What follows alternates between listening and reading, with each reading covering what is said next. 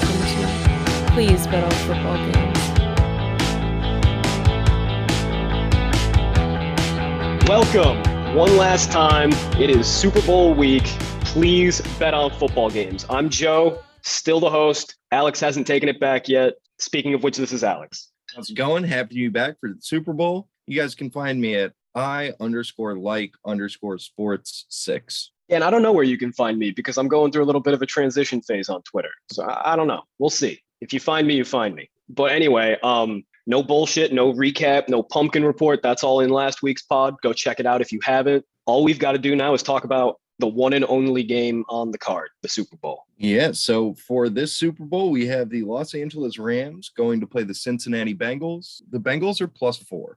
We have the Los Angeles Rams going to play the Bengals in LA because the NFL is a strange place that doesn't make sense. Y- y- you know what? I'm okay with it. Fuck it. Um, so I'm actually a little surprised that this line is still stuck at four. I really thought it was going to get out to Rams minus six Me too. I thought it would at least be at five by now. because it was at four and a half, creeping to five last weekend, and then all of a sudden a bunch of buyback came, and now it's down to four. Hey, I'll take it. Yeah, I mean it is it is the single most public bet game of the year in any sport by a large margin, and the Bengals are cool. They're- Everybody- they're very hyped. They're very Everybody hyped loves right to now. tell me how fucking cool Joe Burrow is and like how swag. Oh my God. which you can't deny. The glasses are, it's a bold move and it works for him. He's a, he actually is a cool dude. He says all the right things and he doesn't seem like a douche when he says them. So I appreciate that. But Tom Brady doesn't always seem like a very cool dude. And I still love him because the whole point of this thing is football, not dating. We're not dating these dudes. Even though some people probably would like to. Okay, I almost just went down a tangent of like how attractive is grown Macaulay Culkin, but we're not going to do that because this is about football. So, without further ado, let's uh shall we start with Bengals offense versus Rams defense because I think that's where everybody's making the bones this week. Yeah, let's jump in. Okay, so we're going to start up front because you should always start up front, and there's a lot to talk about up front. The Bengals' much maligned offensive line going up against the Rams. So the Rams' defensive line was always good, but now that Von Miller is trying to play football again in the playoffs, it's really good. And everybody's talked about how this is going to be a problem for the Bengals, but I think it's going to be a much bigger problem than people realize. Do you think it'll be like last year in the Super Bowl where Mahomes was just running around the entire game? Yes. Um, and I think that that'll be so this is exactly how the whole fucking thing's going to play out the whole narrative. The Rams defensive line is going to just destroy the Bengals offensive line. Burrow is going to be running around with like a chicken with his head cut off, just like Mahomes was last year, partially because it's what he does and partially because he's going to kind of need to. And that's going to lead, and then he's going to throw interceptions and terrible passes, and it's just going to be awful.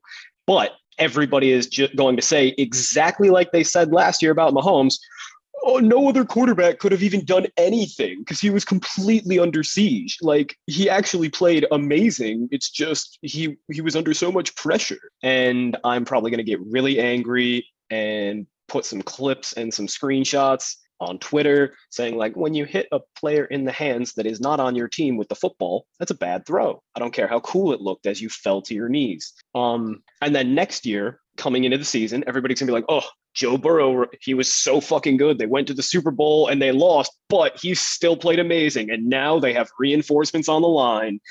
And the Bengals are going to come out valued as a good to great team. And I'm going to pay my rent for the entire year, fading them in the first month of the season. Yeah, I mean, who knows how this game will end up? I could very, very possibly see that being the case, though. I think no matter what, you're right, though, people are going to be really high on the Bengals. There is no Even if they get completely blown out this game. there is absolutely no possible outcome of this game that involves people souring on Joe Burrow because they have the built-in excuse of I know the name of three players on the Rams defense and two of them rushed the passer. So therefore, Joe Burrow had no chance anyways. And then if he plays well, like bury your fucking head in the sand because it's going to be tough to get along with people. Um that said, Joe Burrow didn't have one A or B game all season, and I've graded every single one of his games. So I'm not really worried about that possibility. Anyhow, back to the So nitty take- gritty. Take me through that. What what were his average grades, or what you average out at?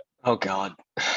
into Joe Burrow. Okay, we'll get into Joe Burrow. So I, I just completed his. I, I I finished grading every single game of the entire season by Joe Burrow, like yesterday or maybe the day before. Um, his average grade on the season was 1.4, which is a low C minus, high D plus. Uh, his median grade was a C minus, and his mode was a C minus. So real like speaking of the numbers we actually have, he usually got a C. And just theoretically, mean, you know, that's what average is. Theoretically, he was actually a little worse. So it was it was bad. It was bad. Um, his highest graded game was week 17 against Kansas City, where he got a B minus. And I frankly thought that was being gracious because he still had more negative plays than positive plays on the game. So what are you seeing differently? Because most everyone is really high on him w- and was high on him throughout the whole year. So what what what's different from your view? Okay, so there's there are a few things. First of all, a lot of Joe Burrow's most memorable plays came on prayers. Um, Ja'Marr Chase or Tee Higgins deep down the field, late in the play, and Joe Burrow just punts the ball up there with his arm, maxing out his range, which is literally, and this is being generous, he can't get the ball more than 50 yards downfield. Like he can get a running, he literally did. There was one game where he got a running start and he put everything into a ball and it was underthrown. It went 49 yards downfield. And naturally, Ja'Marr Chase skied over two defenders and almost made a play. Like he almost caught the fucking ball. Um, so he had plenty of plays that tons of air yards, technically accurate because it was a completed pass, but it was not indicative of a good play by the quarterback so much as a prayer and a ton of confidence in his guys who have amazing skills at the catch point. Like as low as I've always been on Ja'Marr Chase, my comparison for him coming out was Marvin Jones, who has amazing skill at the catch point. And then Tee Higgins is a lot like an Alshon Jeffery, just insane ball skills at the catch point. They high point the ball really well. They're uh, strong and aggressive with their hands. If it's in the air, they turn 50 50 balls into 70 30 balls, and Joe Burrow reaps the benefit. Um, another thing is just the dude had a, an amazing amount of dropped interceptions or interceptions that should have been. Now, I'm a little confused because typically, I typically don't agree with PFF's quarterback grading. Uh, we've been over that plenty of times, but it's usually not that far off, especially their turnover worthy plays and big time throws. Like I can see where they're coming from usually. On Joe Burrow, I think they said they had 14 turnover worthy plays from Joe Burrow on the season or on the regular season. Um, that's fucking absurd because I counted 26 interceptable passes from Joe Burrow in the regular season and then another three in the postseason. Um, now, I thought, fine, I may grade plays that they don't. I don't know what PFF does, but personally, I try to grade as many valid plays as possible. So if there's a penalty that's like totally unrelated to the game, I'm going to count that play. For instance, there were three balls where Joe Burrow, or sorry, there were four balls where Joe Burrow threw an interception or a dropped interception. And the play was called back for something totally silly, like a hands to the face by a defensive lineman on an offensive lineman, or a holding on the other side of the play, or a late hit after the pass. So a roughing the passer after the throw had already gotten out, right? And I could see PFF saying, like, eh, penalty, don't count it. Fine. So take away four. We're down to 22 interceptable balls on the year. And then there are another three where Joe Burrow threw against leverage. So basically, leverage is just the side. Like, let's say you're running a streak as a wide receiver, the cornerback is on your right hip and he's behind you. So he has outside short leverage, right? Like that's if you throw the ball outside and short, the defensive back should pick the ball, right? Uh, whereas if you throw it inside to the side that the cornerback's not on, that would be an that's the avenue. That's the open avenue. That's what leverage is. Joe Burrow threw the ball against leverage three three times on deep balls. So Ja'Marr Chase, for instance, is running a streak and he's bending towards the middle of the field from the right side of the field. The ball was to the right of him by the sideline and short where the cornerback should have been, but the cornerback lost it in the lights or just like was staring at Ja'Marr Chase and didn't notice the ball hitting him in his literal ass. I say that's pickable because if the cornerback had any idea where he was, it would have been the easiest pick of all time. Um, and like if you throw that ball 10 times with that cornerback in that position 10 times, I think the cornerback's going to notice there's a ball coming directly at his torso at least five times. Therefore, I think it's a pickable ball. But I could see it. I could I can see the argument. No, that's not pickable. Okay, so take those away as well. We're still at 19 pickable balls relative to PFF's 14. So, I, I, and it's not like taking like if we take away these interceptions we, we turn his 26 interceptions into 19 so we take away all the ones that i graded as bad pff maybe didn't grade. It doesn't change anything. His, his season stats are still terrible. So i think a lot of it is just they won. They put up huge stats against a baltimore defense that was completely broken. Like that game against baltimore where he had like 500 yards i gave him a c on the performance because he had 30 pedestrian throws. It's just that the Ravens secondary was so broken physically, literally, that they had backups in there busting coverages every play. They didn't know what they were doing. So he'd throw a three yard crosser and there's literally nobody covering the receiver. So he gets another 30 yards. Or like Jamar Chase had one play where he was 20 yards open because a cornerback didn't move at the snap. So Joe Burrow threw him a 20 yard ball. Ja'Marr Chase stopped, looked at the ball, turned around, waited, caught the ball, and then started running and scored a touchdown 40 yards more downfield because nobody was near him. Like, that's not impressive. So that was a really long winded answer, but. No, I think that was in depth, though. I think that's what uh, I'm looking for and what other people are looking for. Because I'm obviously not as high on him as others are, but I'm higher on him than you are so I always like to see where you're coming from because you do more in-depth study. I mean, trust me, but while while I was doing this film study, I wanted I wanted to see something from Joe Burrow. Like I was extra gracious on a lot of throws because I was just like, come on, man. He's in the fucking Super Bowl and everybody thinks that he might be better than Justin Herbert. Everybody thinks he might be the next Tom Brady. There's got to be something here that I'm missing, right? No. It turns out he just he just fucking played roulette and it came up on his number a few times in a row. That doesn't make him a better roulette player than anybody else. It just means that sometimes shit happens. Like Eli Manning, like Joe Flacco, shit happens. Yeah, and I think it's one of the things where we like to see cool people succeed, and it's a fun story. It's an amazing it's someone story. that everyone can get behind and root for. So we're people are quicker to jump on it because it's something we want to happen. This reminds me of I actually spent an hour this morning trying to find the actual clip in the movie so that I could fucking use it here. But in The Big Short, it's probably my favorite quote. Guy in the bar says, you know, the truth is like poetry.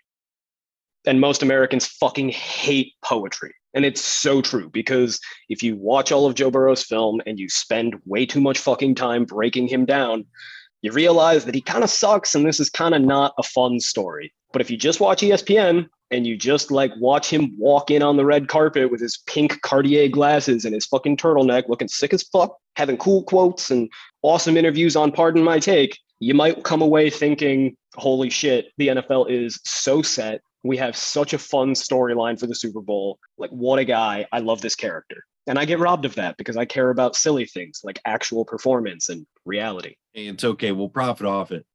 Yes, we will. So, this is a really, really roundabout way of getting to the defensive line matchup. But as I was saying, I think that it's worse for the Bengals than people realize because having watched every Bengals game all season now, I realize that the Bengals run on first and second down probably more than the Tampa Bay Buccaneers. It's really bad. And they're typically fairly well designed runs, and Joe Mixon's a great player, but their offensive line sucks and they're not very productive on these runs. Now, I heard it posited that maybe the Bengals are running on first and second down because you can't get sacked and lose 10 yards if you run. And that is a good point.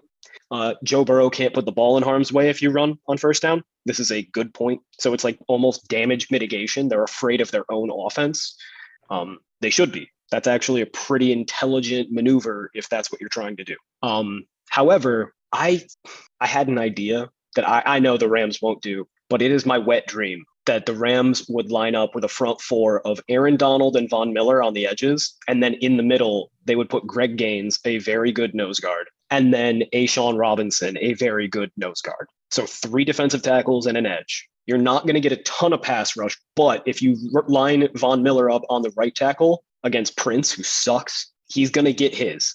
And then the other three are going to stuff that line in the run game so significantly that Joe Burrow will be facing third and eight or worse every single time. And I don't care how much magic you have in you, that's not going to work. Yeah, I think it, the Bengals have run a lot and it's been to their benefit because they've kind of slogged out these games in a similar way the 49ers did, where they would just really chew clock, uh, try and keep the score low, limit possessions for the other team. And they've done a really good job of that. But you're right in that a lot of it has been clutch, luck, whatever you want to call it, stuff in late game moments and you know picking up some uh some of the stuff on the broken plays now do you think that's going to continue and it's this magic they have going and it's fate or destiny that it's going to work out i don't think so i think that eventually the talent's going to uh, come to the front in the same way that we saw with the rams beating the 49ers uh,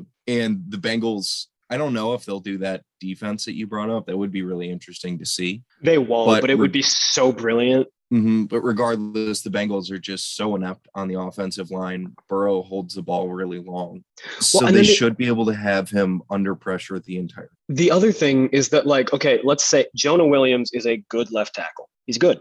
Yeah. But we've been, we've been over it a million times. His kryptonite is actual athletes because he is so technically sound and so smart, but he's not athletic. He's small. He's got short arms. He's short. He's lightweight, and he's not particularly quick. So Leonard Floyd is like the perfect matchup for him, where Leonard Floyd is a lesser talent than him, but Leonard Floyd is all athleticism. Like Leonard Floyd doesn't have technique, so it doesn't matter. Like you can like Jonah Williams will get in front of him all day long, and then Leonard Floyd will just be bigger, stronger, and faster. And then on the other side, you've got the right tackle Prince. We already mentioned he sucks, and Von Miller's going to eat his lunch. We've got Adeniji, who's probably the worst offensive lineman starting in the NFL, and he's going to have to go against Aaron Donald. You got Trey Hopkins, who's a bad center, probably the worst starting center in the NFL, and he's got to go against Aaron Donald. And you got Quinton Spain, who's been fine, but he's got to go against Aaron Donald or Greg Gaines. So they're going to double Donald with Hopkins and one of the guards, whichever one he lines up against. Donald probably still wins that because the center sucks and one of the guards sucks. And then you got Greg Gaines going against either Adeniji, which is an easy win, or Spain, which is a stalemate. So they're going to get pressure. It's going to be a lot. And then I think that the Rams, we spoke a couple weeks ago about how the Rams have a lot of safeties now. Like all of a sudden, safety went from being a terrible problem to kind of a real asset for them because Eric Weddle has played really well in the box. And uh, that strong safety that they brought in from their special teams, Nick Scott, I love him. He's he's really good. And then they got Taylor Rapp back. So I think if they play Weddle at some linebacker, and they're going to blitz him because they love blitzing safeties and linebackers, he's going to get a free rush. And Eric Weddle's they definitely, faults, they definitely but... have a lot of options with oh. the, the safeties getting healthy and playing well. By the way, they seem like they can just plug safeties in and they work. Well, so the Rams long ago, like four or five years ago, they started doing this thing. Uh, I don't remember his name, but he's the general manager of the Lions now. He was their head scout uh, that really worked on the defense, and he basically had this crackpot theory because they never had any draft picks in the early rounds. He said, "Fuck it, I'm literally not gonna fucking I'm not looking at athletic numbers or anything. I'm hardly even watching tape. I'm just going to go find safeties that have really, really high Wonderlic scores. He just went and got all the dudes that tested well on the Wonderlic and AIQ, athletic intelligence quotient. Just all he did was just look for really smart dudes at safety. And he ended up coming up with a lot of dudes you never thought would be great, like John Johnson III, who his Cleveland performance aside, he was great in LA. This Nick Scott, like Taylor Rapp was more of a known entity and a higher pick. I think he was a second or third rounder. Um, but still, just getting smart safeties that are not going to bust coverages. They're going to be sure tacklers, and it works, especially because yeah. they play those high shells. Like, no, I think the the issue for that every defense has had with the Bengals so far is can you stop their receivers? Do yeah. you think the Rams are going to be able to stop these receivers? So, as much as the middle of the field, that front seven I call it the front seven, even though the linebackers suck, because really the way that modern football is played, especially the Rams, it is your defensive line and then the combination of your box safeties and linebackers. Um, that is very much advantage Rams. However, on the outside, it's advantage Bengals, partially because of the matchup. So there's a there's a pick your own adventure for Raheem Morris. And I think that for once, he's actually going to do the correct adventure. There are two ways that you can play this if you're the Rams. You can say, okay, Ja'Marr Chase has been breaking games, got to stop him. We have Jalen Ramsey, who's supposed to be a good cornerback, even though he's not really. Throw Ramsey on Chase and just shadow his ass all day, right? Try to take Chase out of the game. Or you can do what the Cowboys did with Deion Sanders. And this is actually what I think that the Rams will do because it's what they've done all year. As much as we as a public talk about Jalen Ramsey as an elite shadow corner, the Rams have not used him that way. In fact, a lot of the year he's played the slot. The Rams typically line him up on a second wide receiver, and then they devote more resources to stopping the number one. And I think that's what they'll do here. So I think that they're going to have Ramsey shadow Higgins, which I think is really smart. If you put Ramsey on Chase, theoretically, in the Twitter world where Jalen Ramsey is an elite corner, you shut down Chase. But then the problem is you've got Darious Williams, who is five nine, against Tee Higgins, who's like six five and plays more like 6'10. And even if Darious Williams is in phase every snap, it doesn't matter because Joe Burrow could just throw the ball three feet above Darious Williams' head, and Tee Higgins can reach down and catch it, and Darious Williams can jump up on his tippy toes and not touch it, you know? Yeah, they can run their favorite play. Yeah. Like it's literally just a low post lob in basketball. Um, and like Darious Williams is a really, really long dude. He's got a six foot two wingspan, despite only being five nine. And he's pretty good. He's good, pretty vertical. He can jump pretty well. So he plays a lot bigger than five nine, which is nice. But he doesn't play six five Tee Higgins big. Jalen Ramsey can handle that shit much better. And Tee Higgins is not particularly fast or quick or good at running routes. So Jalen Ramsey doesn't have to worry about that. He can just play the ball and make big, cool hits. So that's Jalen Ramsey's fucking wheelhouse. On the other side, then you've got Darious Williams on Ja'Marr Chase. Ja'Marr Chase is only six one, So the size advantage is not very big because Darious Williams does play so much bigger than five nine. He can his wingspan is that of a person that is taller than Ja'Marr Chase. So he's got that and he's fast enough to run with him. Ja'Marr Chase will still have an advantage though, and that's why I think that the Rams will put a safety over the top. So Darious Williams can be aggressive and physical and take chances. And then you've got Taylor Rapp coming over the top to make sure that Ja'Marr Chase isn't busting one deep down the field. You know, um, that is what the Rams have done. That is what I think it would be smart for the Rams to do. And when those things match up, I'm very confident and encouraged. Then all you've got left is Tyler Boyd running things out of the slot. And I actually really like David Long Jr. Uh, he is 5'11. He is a slot corner. He's out of Michigan. He is one of two David Long Juniors in the NFL. And Fun he's fact. not part he's not particularly special, but he is a solid nickelback. And Tyler Boyd is a solid slot receiver. So it's a perfect match for me. All you've got left is what's left of CJ Uzomah's knee versus whatever voids he can find in the middle of the field. I'll take that chance. I actually really like how the Rams secondary could end up playing against this Bengals wide receiving corps. And I legitimately believe, based on prior performance, prior strategy, that they will optimize their chances, which is rare because usually they do the dumb, easy thing. Like they're not going to be smart enough to roll out a three or four defensive tackle front, like I said, on first and second down. They're not going to be smart enough to take that risk and play that tendency, but they will be smart enough to put Ramsey on Higgins and then double up on Chase with a safety. Yeah, especially if that's something they've been doing all year. That seems likely. I mean, Ja'Marr's going to get his, and I worry about him after the catch because say, okay, you have Darious Williams go play aggressive, and he gets a nine yard ball that he has two steps on Darious Williams because he tried to jam him at the line or jump something. And now Taylor Rapp has to come up and make a tackle in the open field against Ja'Marr, who is very fast. So that's the only place that I worry about. And I would guess that they'll break one or two like that if that's the route they go. Granted, I think if you put Ramsey on uh, Ja'Marr, he's still going to break one or two like that, and it's going to be death by a thousand paper cuts of just he won't, he, he can't get off the field on third down because they're throwing, you know, jump balls to Higgins. Uh, so I think they're going to be able to get theirs, but overall, the amount of pressure the Rams should be able to generate and having some versatility and strength in the safety room now should let them play really loose and flexible. Obviously, it's going to come down to the corners, or rather, whether the Bengals wide receivers can keep making magic happen. That's that's been the story of the Bengals offense all year, by the way. Like fuck Joe Burrow magic. What it's really been is how sustainable is it for the Bengals wide receivers to win at the catch point and break plays that are on the verge? Like they take a defense that is a step slow, hesitant, or a little bit broken, and they break them wide open. That's not going to happen in the Super Bowl. Not against this Rams team that is so much better than any secondary they've played. Like, yeah, the, the Bengals aren't scoring points in the playoffs at all.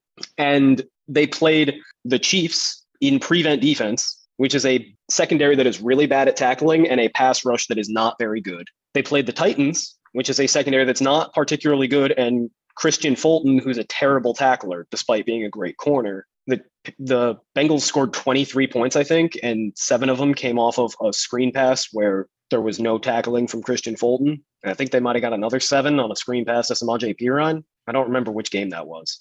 I think that was Kansas City game. I, I think it was too, but the song remains the same. They've been abusing teams that can't tackle. The Rams, for their warts on defense, can tackle. And even given their druthers, they're scoring 23 points. Yeah. All right. Well, you want to go to the other side of the ball? Do you think the Rams are going to be able to score more than 23 points? So I haven't thought about this side of the ball as much just because I don't think it's particularly important. However, if you just look at the lineup, like both of these teams are terrible at linebacker. So let's just get that out of the way. Um, and they make up for it with their safeties. So it's not as big of an issue as it could be. Cooper Kupp is going to have his hands full with Mike Hilton. Mike Hilton is getting a little older, but he's still a really good nickel corner, one of the best. Um, now, it doesn't particularly matter because Cooper Kupp is real good, not nearly as good as people say, but he's real good. And Sean McVay will scheme him open. Like most of the time when Cooper Kupp's open, it's not because he's doing anything special. It's because Sean McVay is putting the defense in conflict where they're torn between their assignment and like the reality of the play. So like I, I, was watching some breakdowns today, and one of the plays that the Rams love running is they love creating a, a high-low read by just running like you know you go um you go double left. It's typically to the left. So go two wide receivers left. They'll have the outside man just run a streak, and they'll have the slot receiver Kupp run a deep out. And basically, if you're running zone, you're fucked because if it's a zone, there's one corner trying to cover that 10 to 15 yard range. And he has to decide okay, do I carry up the field with the streak? Like, do I cover the streak or do I cover the out? If he picks the streak, you throw the out to Kupp, you've got 15 yards, you're on the sideline, boom, done. If he picks Kupp, you've got Odell Beckham or Van Jefferson running by him, and Matt Stafford hits him for a pot shot for 20 to 30 yards, like that spot right in between the corner and the safety in his zone defense there's no defending that if you're in zone. There, it doesn't matter if it's Mike Hilton or Deion Sanders. There's nothing you can do other than guess right, and you can't guess right because the whole point is Stafford makes the decision after the cornerback makes his determination, right? So that sucks. Like there's nothing you can do. And if they man up, which they don't do as often, again, you've got Cooper Kupp usually running running option routes and wheel routes, which are not guardable. Like I don't again, I don't care if you're Deion Sanders, you can't guard an option route. It's not possible. You can prolong it and hope that you get a sack but you can't guard an option route long term. So Kupp's to get his. Odell Beckham's going to get his because he's going to be going against Chido Awuzie, who is very good but not physical, which means that they will get Odell Beckham the ball on fades. They will get him a short curl and get him yards after the catch. And then on the other side, you've got Eli Apple, the worst ball skills in the NFL, versus Van Jefferson, a jump ball possession receiver. So I actually kind of like how the receivers match up. And then finally, the way that the Bengals win on defense is with their edge rushers being so good. The problem is that the Rams have a good offensive line that is strongest on the bookends. Whitworth and Havenstein are going are veterans who have had two weeks to rest now, which is a huge deal for them in their own homes, no less. They're going to be the healthiest they've been in months, and I am very confident that they will be able to shut down Hendrickson and Hubbard because those are good defensive ends, even great in Hendrickson's case. But these are great offensive tackles as well. And then the defensive interior for the Bengals, now that they're missing Ogunjobi, is terrible. So you've got a Rams team who runs the ball really well. And everybody's talking about, oh, they haven't been effective running the ball in the playoffs. Well, motherfucker, they played the Buccaneers. Nobody runs on the Buccaneers. They played the 49ers. Nobody runs on the 49ers. These are the two hardest teams to run against. And yes,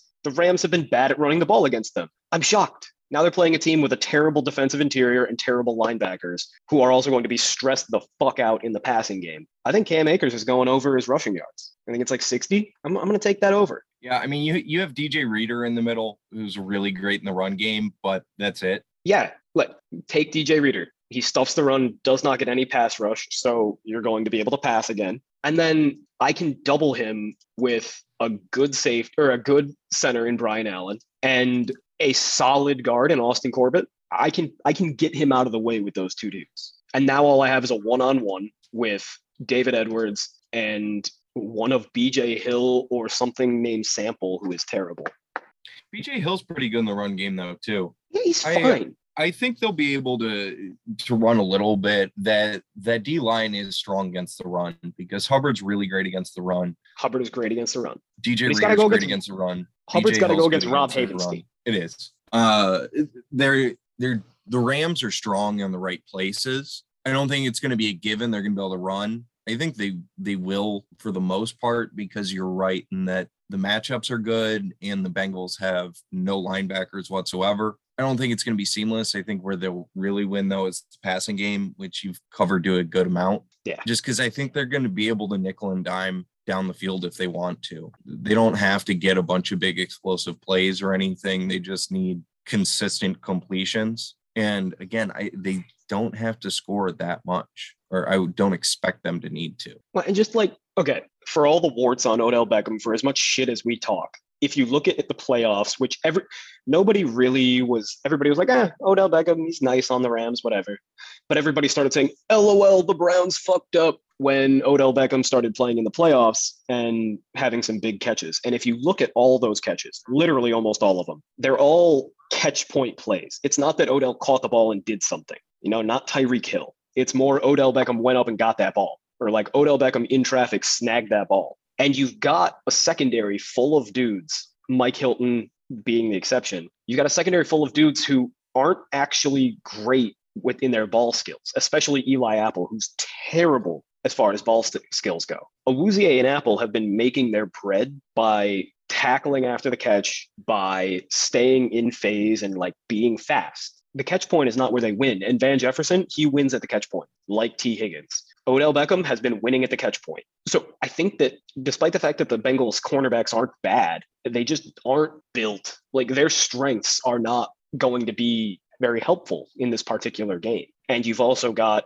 Sean McVay with two weeks to prepare drawing up plays. And Mhm. I know, I know that we have history. We have, oh, but the Rams sucked ass. They couldn't score. I think they scored three points against the Patriots when they were in the Super Bowl last time. What happened to Sean McVay then? Well, what happened is Jared Goff. People forget the Patriots should have lost that game because, and I say that as a person who rooted very hard for the Patriots in Boston that year. Jared Goff underthrew Robert Woods by a good 15 yards when Robert Woods was standing wide open on his way to the end zone. Would have been an easy touchdown.